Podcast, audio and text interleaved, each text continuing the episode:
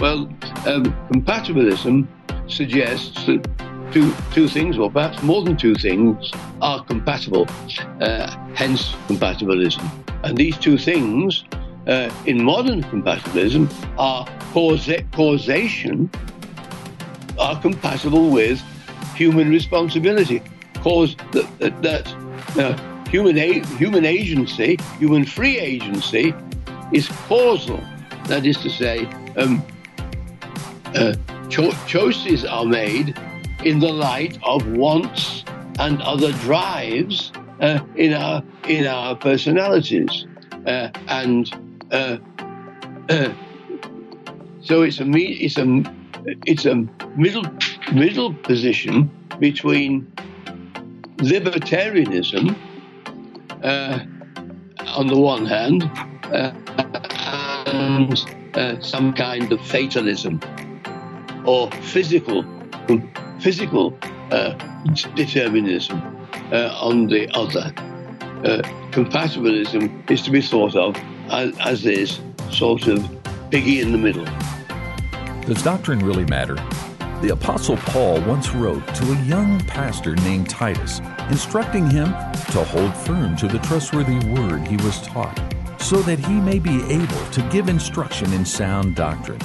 Welcome to Credo Podcast, where doctrine matters and theological ideas have consequences. Here's your host, Dr. Matthew Barrett, Executive Editor of Credo Magazine and Associate Professor of Christian Theology at Midwestern Seminary.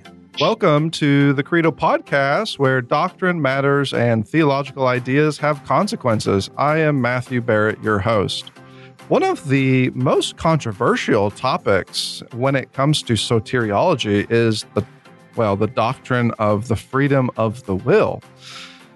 To our listeners, you may uh, have explored this doctrine. Perhaps you've picked up uh, any any number of authors. It could be a John Calvin, or it could be a Jacob Arminius. Perhaps it's a John Wesley or maybe someone like Francis Turretin. But whoever it is, uh, I, I'm guessing this is not new to you. You are familiar with some of the debate that's raged. It's not a new debate by any means uh, over free will, but uh, it's an old debate, an ancient debate, in fact, that goes all the way back to the days of, of even Augustine himself. But did you also know that in recent years, there's been discussion even within and among Reformed thinkers and, and not just theologians, but historians over how to understand free will and the freedom of the will within what we might call the Reformed tradition. And some of that discussion, even debate, dare I say, has revolved around uh, different individuals, historical thinkers, uh, going back to someone like a Francis Turretin or even a John Calvin, up to uh, more recent uh, Reformed scholastics. And uh, this discussion has been quite a lively one. Now, of, of course, uh, you know, as a academic myself, I'm I'm a bit privy to this discussion as it's taking place in journal articles, though more recently in books. But uh, I I imagine that actually it's a discussion that could be quite relevant and interesting and fascinating even to those uh, who are pastoring in the church or those new students who are entering college and seminary as well. One theologian and philosopher who has written recently on this uh, dialogue and discussion and debate within reform circles is uh, none other than Paul Helm himself. Uh, Paul Helm was professor of the history of, and philosophy of religion at King's College for many, many years. He also taught uh, for many years at the University of Liverpool and then Regent College in Vancouver. Uh, some of you may know him from his many books, uh, maybe Calvin and the Calvinists, his his book The Providence of God, John Calvin's ideas. He's even a re- written a book recently called Human Nature from Calvin to Edwards. But the book I want to draw your attention to today is called Reforming Free Will A Conversation on the History of Reformed Views on Compatibilism. And here Paul is focusing on the years 1500 to 1800. This book is published with Mentor, a division of Christian Focus Publications, and it's in a series called Reds. Well, we nicknamed it Reds.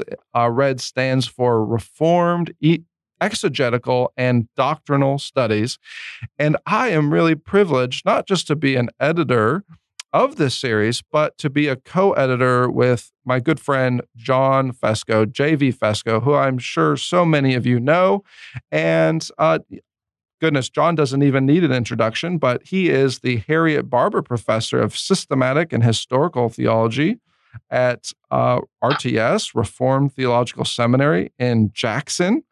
Uh, you may know John uh, from his books, such as, uh, well, mo- most recently, his book called Reforming Apologetics Retrieving the Classic Reformed Approach to Defending the Faith with Baker Academic. Of course, he's also written a more academic book with Oxford on the covenant of works, uh, just released, and let me just say it is well worth your time. Well, uh, on the, the Credo podcast, we usually just have one guest, but we have uh, quite the opportunity for you today to have both Paul Helm and JV Fesko uh, here on the line in the su- studio, so to speak. Paul, John, thank you so much for joining me on the Credo podcast. Nice to be with you, uh, as they say at this point. Yes, very nice. A yes, it's great to be with chatted. you. Yeah, it's fantastic to be with you guys. Now, uh, Paul, uh, John, tell us a little bit about. Uh, I mean, here we're you know all all joining each other, but we're certainly uh, across different parts of the world. Paul, tell us where where you are uh, at this moment. At this moment, um, I'm in rural Gloucestershire, ah. which is to the west of Oxford 50 miles or so, uh, and to the east of Cheltenham, uh, which is a, a, a, um, a large town uh, nearby. And we've been here about 10, 11 years. And John, I'm guessing you're not. Uh, you, you're you're just uh, a little ways away. Am I right? That's right. Just uh, just a little bit south in Jackson, Mississippi. Okay. And uh, of course, those of you who have followed uh, not only Paul but but uh, uh, John have know that uh, he's picked up a post there at RTS, and and we're really excited to see all that you're doing there, John. just really encouraging. Um, but I, you know, John, you and I, we've edited a number of books in this series so far on a range of different topics.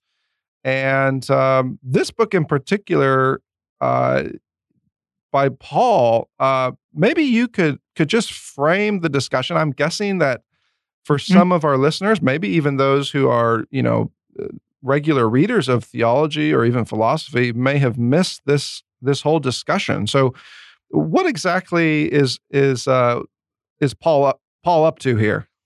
All right. Well, let me, as you said, let me frame the discussion just a little bit, and then we definitely want to turn it over to Paul so that he can talk about his book. But let's say that in the last 20 years or so, there have been a number of historians that have engaged in discussion and debate over the precise nature as to how early modern Reformed theologians relate the doctrine of the decree or more generally God's sovereignty to the concept of human free will, as you noted in your introductory remarks.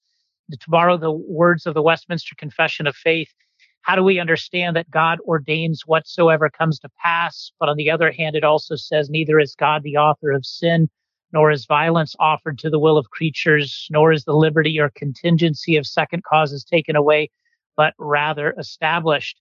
We could also coordinate those statements with other statements that the confession makes, for example, about free will, uh, where it says in the ninth chapter that God has endued the will of man with that natural liberty that is neither forced nor by any absolute necessity of nature determined to good or evil.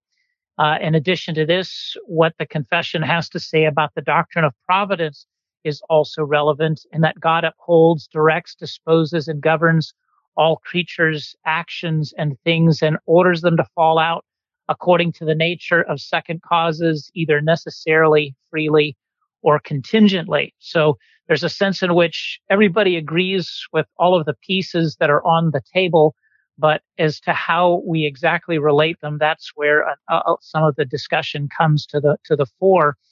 And so, at the outset of the debate, there were a group of Dutch historians uh, and philosophers and theologians led by Antoine Vos from the University of Utrecht, who argued that early modern Reformed theologians were influenced by, among many others, medieval theologian John Duns Scotus, and he they promoted what uh, they call synchronic contingency. Uh, and a book exploring these themes that uh, contained a lot of primary source texts with commentary was published uh, by Baker a- Academic Press, Reformed Thought on Freedom, and it was edited by, among others, by Willem van Asselt. And uh, the um, then then in addition to this, uh, we, uh, you know, Dr. Helm went and uh, published some essays where he engaged them in discussion and debate, challenging some of their claims.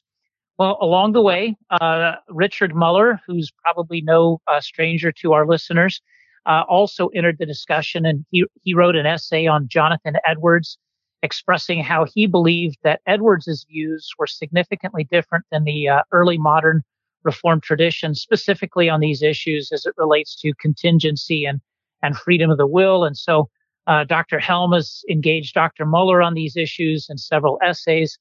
And this has led Dr. Muller to publish a couple of books, one entitled Divine Will and Human Choice, Freedom, Contingency, and Necessity in Early Modern Reform Thought. That was published about three and a half years ago. And then more recently, he's just published last year, Grace and Freedom, William Perkins and the early modern reformed understanding of free choice and divine grace. And so among a number of the points that Dr. Muller raises in his essays and his books is the question, for example, as to whether or not contemporary schools of thought, such as compatibilism versus libertarianism uh, or determinism, are the best terms and ideas used to describe early modern reform views. Dr. Muller doesn't think so. And so this brings us to Dr. Helm's book. And as Matthew, you mentioned, his contribution to the Red series.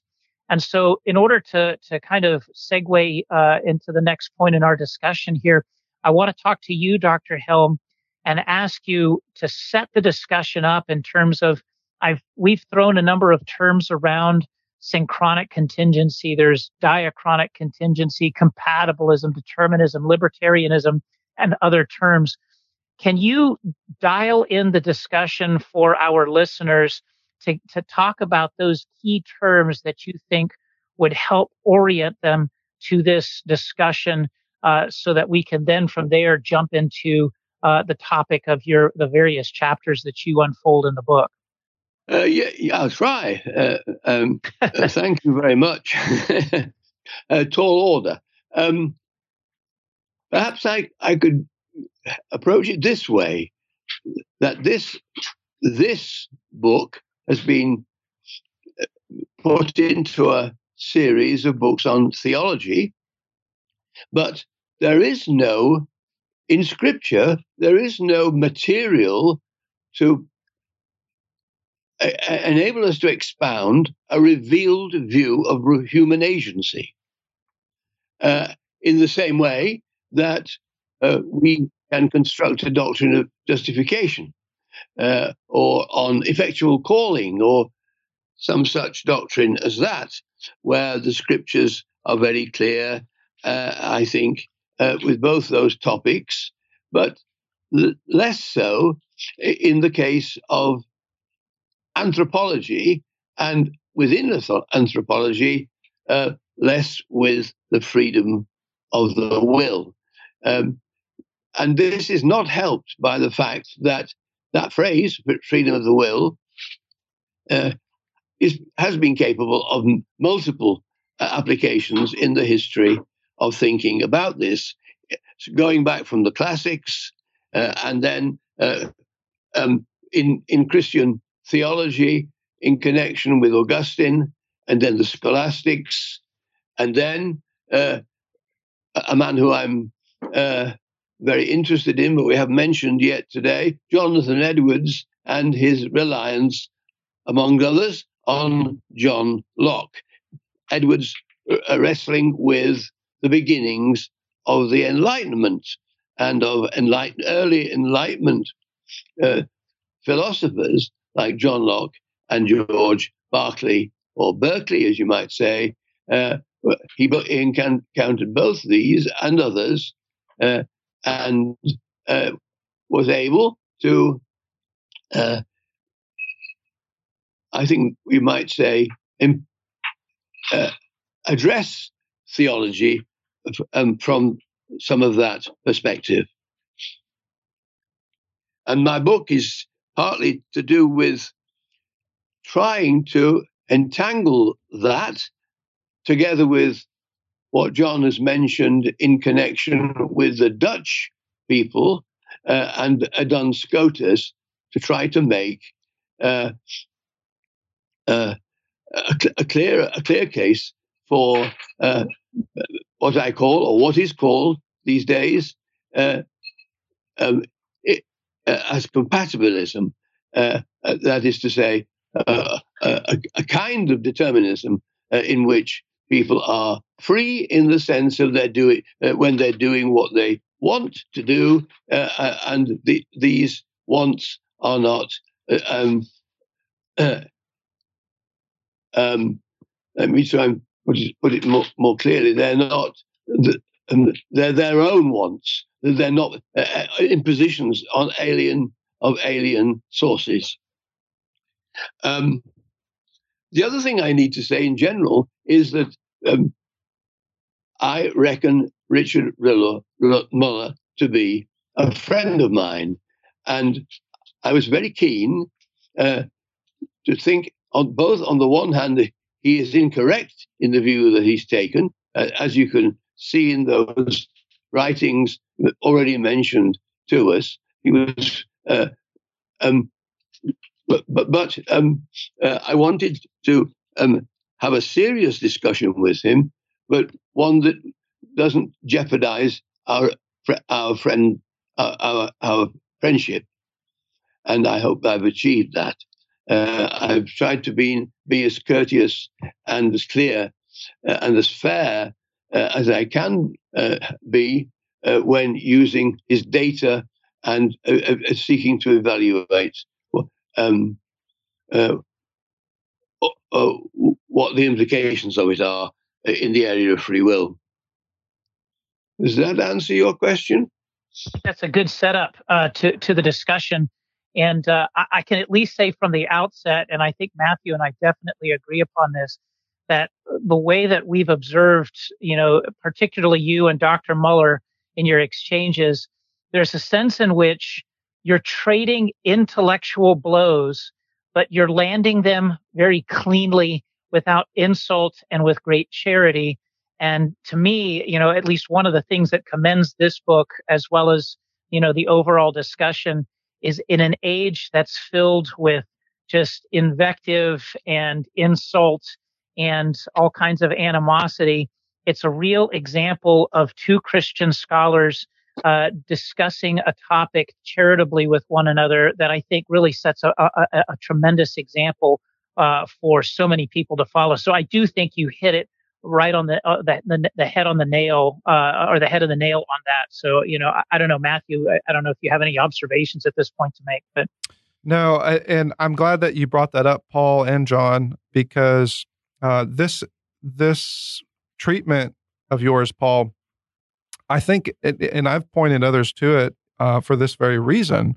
I think that on the one hand, you know, you're challenging, uh, you're you're challenging um, this interpretation of of the Reformed, and um, but at the same time, and, and you're simultaneously defending uh, your uh, compatibilist reading of of the tradition, but at the same time, you're recognizing. I mean, even even the book itself, right? It really uh, it's not a surface level. It, it, it really does go into to to depth to say, well, let's actually. I'm I'm going to take this seriously and engage with with the very ideas that are being argued. So yeah, I think in that sense it's, it is exemplary.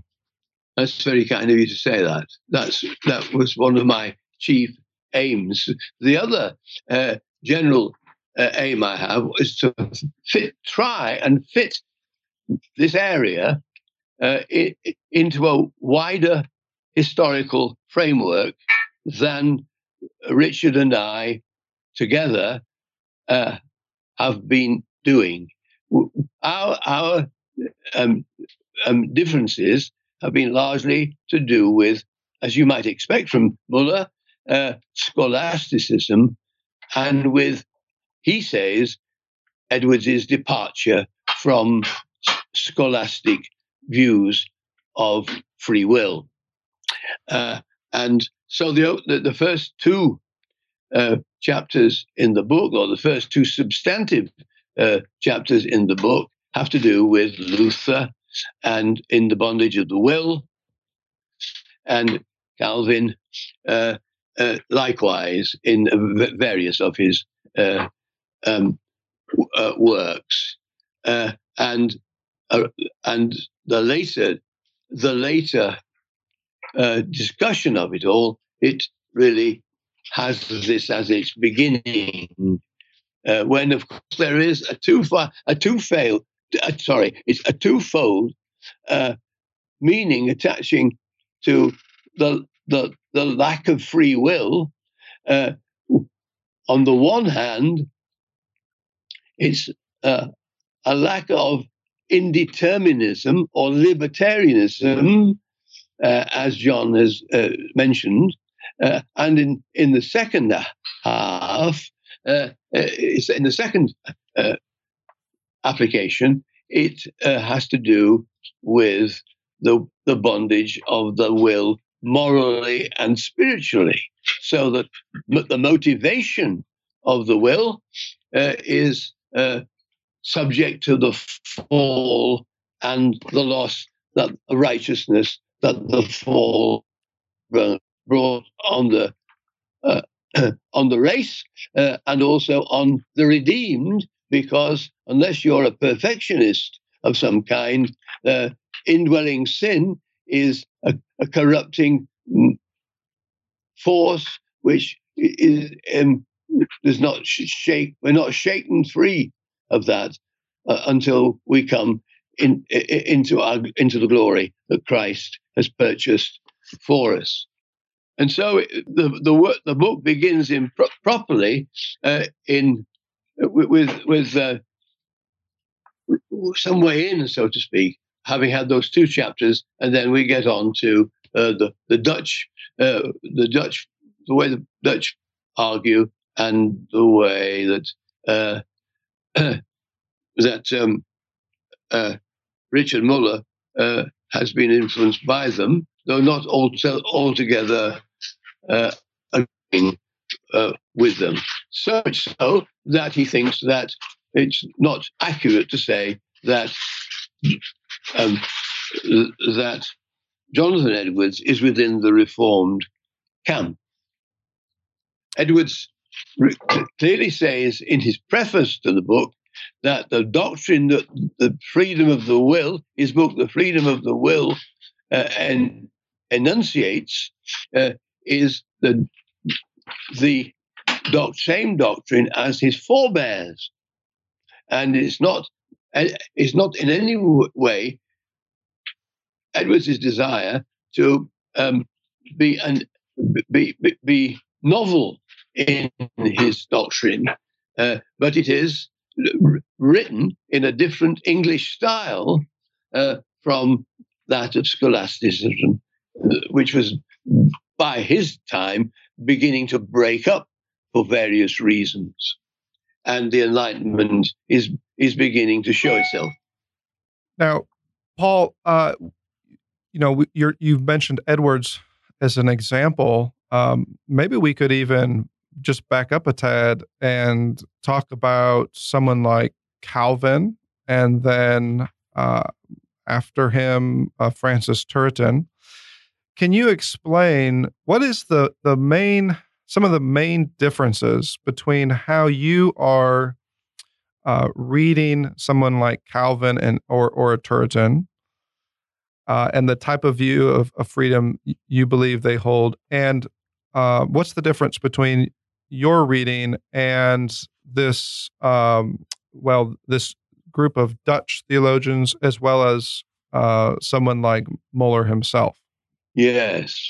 Well, the, the, the Dutch people, uh, and particular, particularly Vos, is is a philosopher, uh, and he he he's interested in in what he has to say on the top, topic uh, of, of philo- philosophical uh, driving forces, and in particular, uh, he's lighted upon uh, Duns Scotus uh, as being, in my view, an extreme holding an extreme view of human freedom. Uh, uh, but he praises it as someone uh, who, by his writing, uh, delivers Reformed theology from misstepping in, in this misstepping in this particular area. Uh, so uh, I, I, I, it's more with it's more with the application of that group of um, thinkers upon Muller that inter- interests me in the book, uh, and in Perhaps I could do it this way. Um, for a long time in his career, uh, Richard Muller uh, was not prepared to use the word compatibilism uh, um, of the view of the Reformed, the scholastic Reformed. Uh, and uh, that he, he thinks that compatibilism it comes from the, the Enlightenment, from Hobbes, from Locke, uh, from uh, people of that uh, era and kind. He won't have it associated with Reformed theology. Um, I have tried to respect that concern in the book, uh, and I, I've succeeded to this degree that Muller will now use the word compatibilism uh, of mm. Edwards and people who think uh, like like him.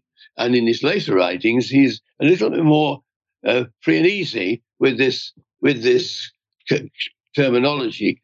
Maybe it would be helpful to define compatibilism. Um, so you're you're making the argument, uh, for example, that not just with Edwards, but with those before him, such as Calvin or Turretin, though there's there's many others. Uh, re- reform scholasticism, as we might call it.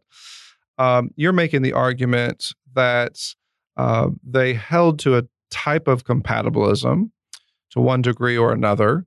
Could you define for our listeners what is compatibilism and and how then would that differ uh, from, say, uh, a libertarian view of freedom? Yes, thank you very much. I'll do that. I'll try to do that. Well, um, compatibilism suggests that two, two things, or perhaps more than two things, are compatible, uh, hence compatibilism. And these two things uh, in modern compatibilism are causa- causation, are compatible with human responsibility.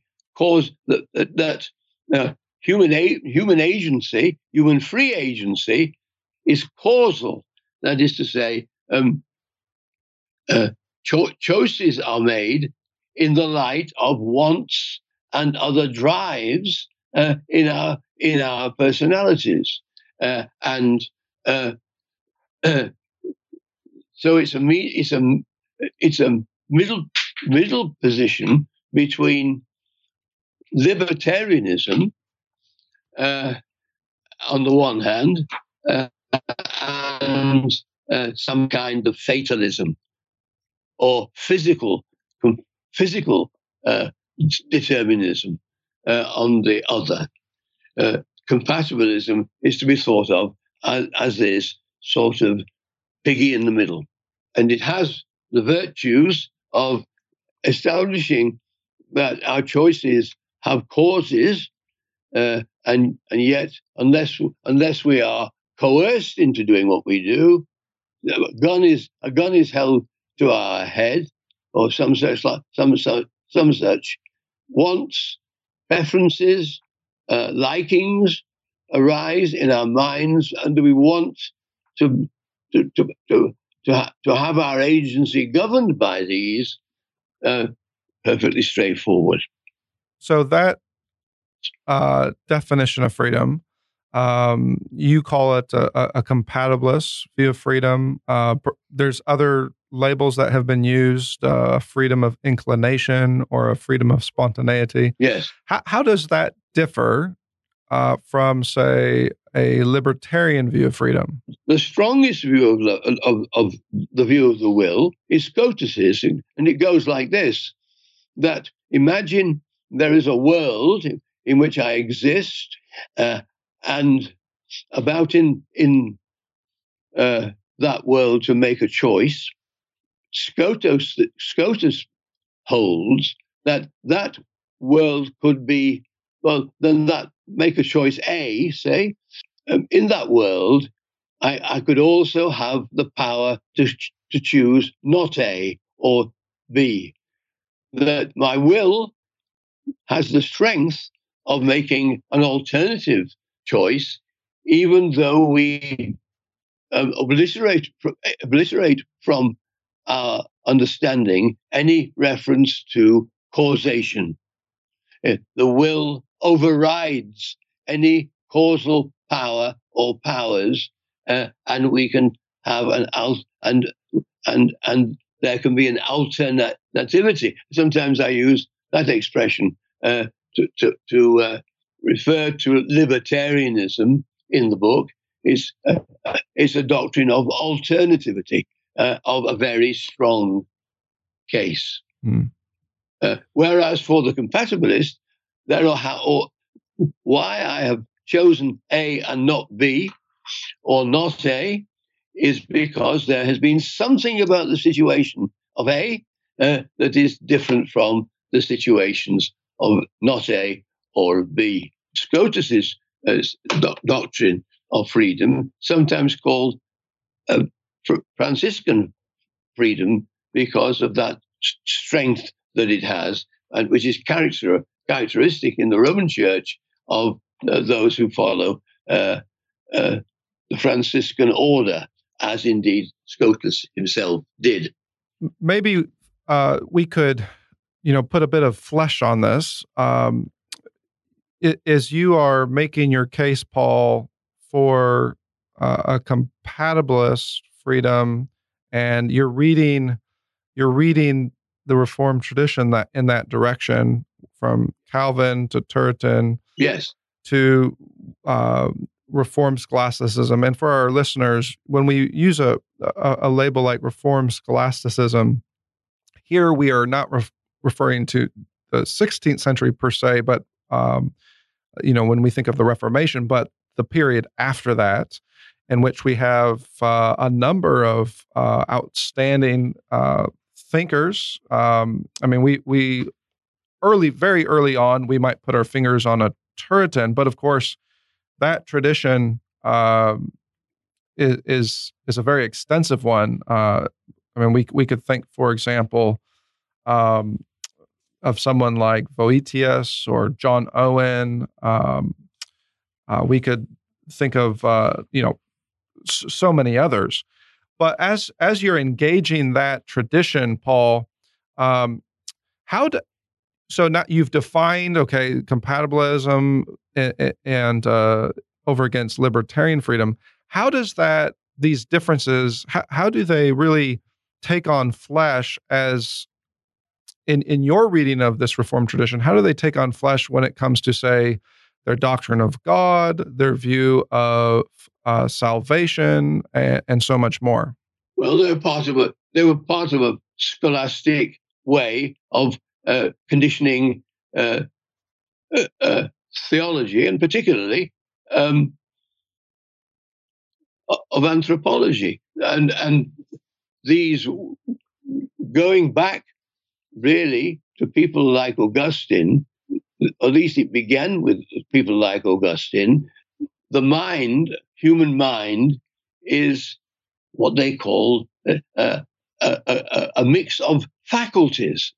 So we have faculty psychology becoming re- relevant in the 16th and 17th centuries, in which the intellect makes uh, a choice uh, and your will is subordinate to the choice that it makes. And it, the, will, the, the, the, the will is, so to speak, the exec, ex- executing agency uh, of the of the mind wanting to do whatever it is. Uh, and that relationship between intellect and will, if you look carefully at intro, uh, Turretin, for example, is clearly deterministic.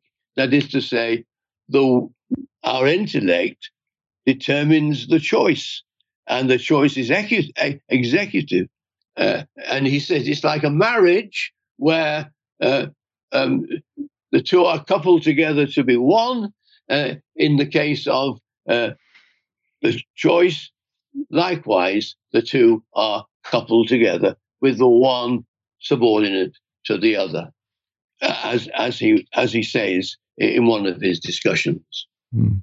Someone who is not a compatibilist uh, w- with him uh, treats treats what he has to say about the will as an example of some kind of SCOTUS view of the power of the will.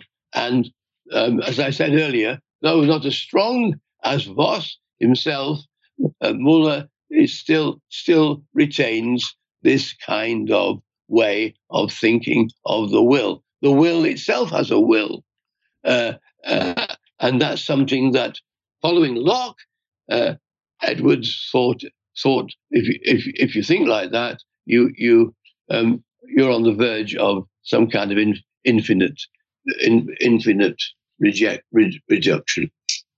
Now, John, maybe uh, I could turn uh, attention to you for a second here. I mean, you have a lot of um, background studying um, the Reformed tradition at large, of course, but mm-hmm. um, specifically, you know, any number of individuals within what we're calling Reformed scholasticism.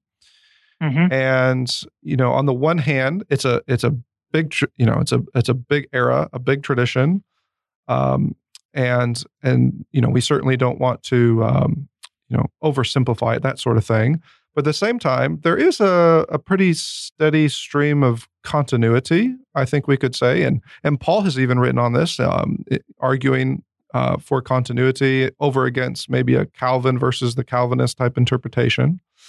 Um, it seems it seems to me that so much of the debate, you know, between someone like Paul, who's arguing for a compatibilist reading uh, of everyone from you know someone like Calvin all the way up through Edwards, versus uh, some of these uh, Dutch thinkers like Vos or philosophers like Vos or or some a more historian like uh, Muller himself, who are reading it more in, the direction of what Paul calls indeterminism. It seems like this uh, this debate does also have almost a history behind the history, if I could put it mm-hmm, that way. Mm-hmm. Um, some of it has to do with okay, who who's with, with any number of individuals, whether we're talking about um, a John Owen, a Turretin, um, Voetius, uh, or or someone later like an Edwards. Um, you know, as is the case with all of us, we're we're influenced by those who've come before us, uh, for better or worse.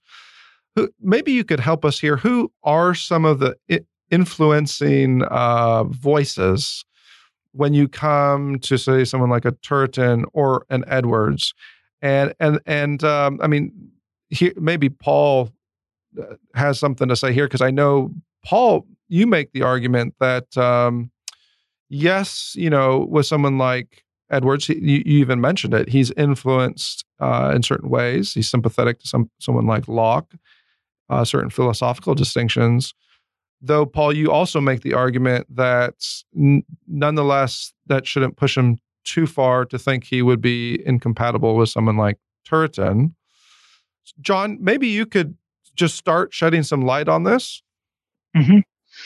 Yeah, I think that um, one of the things that I try to tell my students is that when we're reading theology, we can't automatically assume just especially because we're reading most theology in English translation, that um, say somebody like uh, a Turretin versus somebody like say Edwards are necessarily doing theology in the same philosophical context.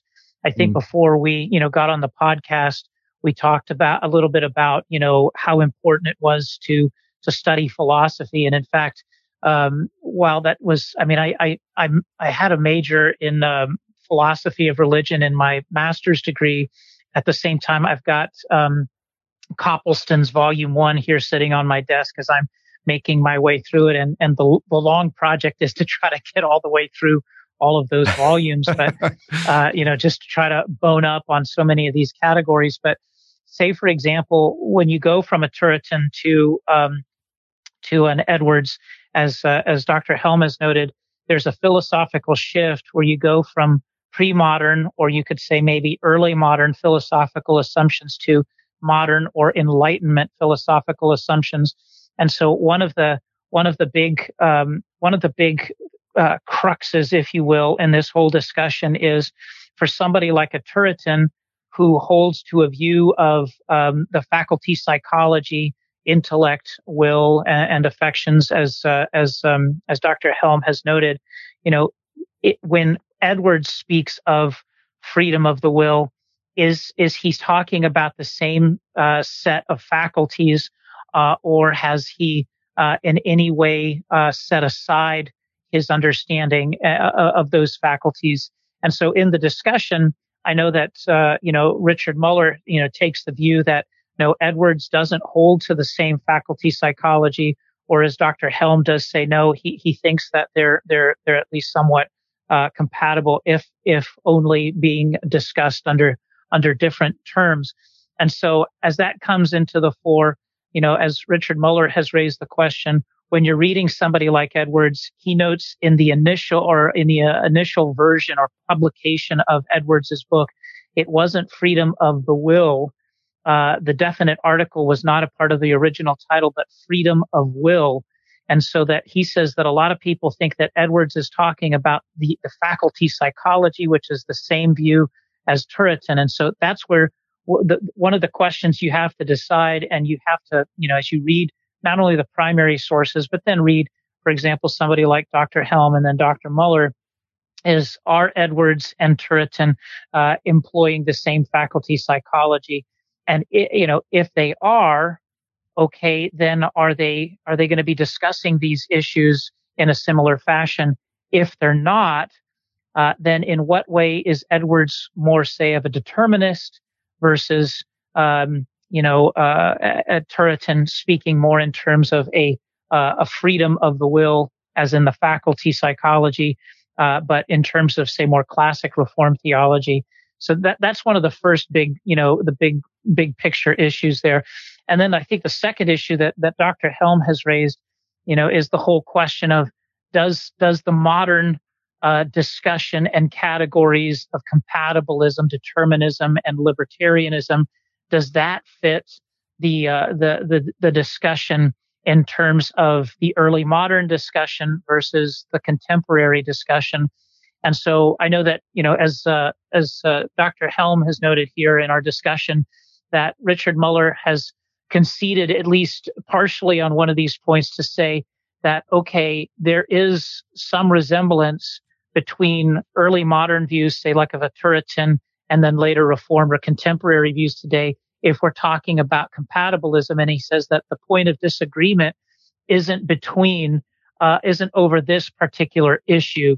You know, he says that, you know, he, his own views and the editors say of the reform thought on freedom, Willem van Asselt and, and these Dutch, Dutch, uh, philosophers and theologians say that, okay, there is some kind of formal similarity between modern compatibilism and the older tradition. Uh, but he also argues that there, there's there's a major difference uh, in that it, it, comes into the discussion that uh, where Dr. Helm, I think, if I, Paul, if I'm not saying this correctly, then please correct me, but that you argue that there's an indeterminate freedom of the will or an indeterminate freedom that you don't think is present uh, in the earlier tradition. Uh, do I is that right? Am I correct in the way that I'm saying that? Well, I think I think you're being fairly fair there. There is another point to this which we've not mentioned so far. That, mm-hmm. namely, that um, Roman Catholic theologians of that period uh, are are either outright Pelagian or semi-Pelagian, and you you you require for semi-Pelagianism, for example, uh, uh, uh, you you you have uh, that um, the will has uh, is uh, a choice itself. it, it is helped by God, but the, the decision as to whether you are you become a Christian or not depends on your will, which you might exercise for or you might exercise against. Uh, and it, it struck me as a completely unhysterical, uh, unhysterical that uh, people of the era of the Jesuits and of middle knowledge uh, and all that, uh, were they to uh, themselves subscribe uh, to a, a, strong view of the will uh, would be uh, that would be an extremely weak uh, position to hold, and the uh, semi-Pelagians would regard them as co-religionists. But they haven't. They haven't done. What is it that has kept them from semi-Pelagianism in that in those eras or that era uh, of the late late 16th uh, uh, and beginning of the 17th uh, centuries? Well, I say what is an Augustinian view of effectual grace, in which God's grace is the, the, the preponderating influence on regeneration. Uh, and the will has uh, uh, not the strength that the semi Pelagianists, Roman Catholic semi Pelagians, or Arminians uh, came to espouse. You see that in, in Turretin's book, when he deals with very many of the, the loci in the book, uh, he deals with the position of Pelagianism and semi Pelagian, which is to distance himself from both. And I say he can only distance in, be distancing himself from both consistently if he applies uh, a, a, doctrine of effectual calling, which is basically uh, determinism very strongly. Paul, uh, towards the end of your towards the end of your book, um, you you have this section where you you say you want to get to the the crux of the matter, and and perhaps that would be uh, an ideal place to to bring our conversation to a conclusion. Um, at, at one point, you make um, you make the statement that freedom is free from compulsion, not the occurrence of alternativity. No, no, no, it's not that. It's but uh, fully consistent with causation. Okay, so f- fully consistent. So what I say, uh, let me just read a little bit of what I said in, in under the heading "The Crux of the Matter?" question mark. Yes. Page, uh, page two, two, two, two to seven. What I've tried to show in this chapter by interrogating a number of RO theologians, Reformed Orthodox theologians, and comparing them with Edwards, is that for them, the intellect, broadly understood, and the will are closely related, but that the connection between them is asymmetrical. In what sense? That the, the action of the intellect is prior to that of the will, and no doubt there are occasions in which there is a gap between the two. We have a gap in time between the two. We have seen that some of the RO had a more unitary understanding of the relation between the two faculties, like Edwards. Uh, they are the powers of a simple soul. To say that the intellect leads the will is not to say that the sequence is a temporal, causal one, the relation between means and end is the scholastic account of the practical reason. Uh, that, that is a distinction of the reason. Turretin made a clear distinction between the intellect and the will, yet he called, called their actions together a marriage. That is, such an arrangement, there is action of the will at each stage, which is covered by the distinction between licit will and imperate will. Well, that goes that takes us perhaps more uh, into more detail. The argument is that such a relation is compatibilistic. The voluntarist alternative in which the will and ha- and the will and has either synchronically uh, and sim- simultaneous and uh, or diachronically simultaneous. That's mo- comes to be Muller's view uh, eventually. Is prior and allegedly the intellect follows, is open to the obvious objection that the action acting first or alone is irrational or random. Freedom is free from compulsion, not from the occurrence of pure alternativity.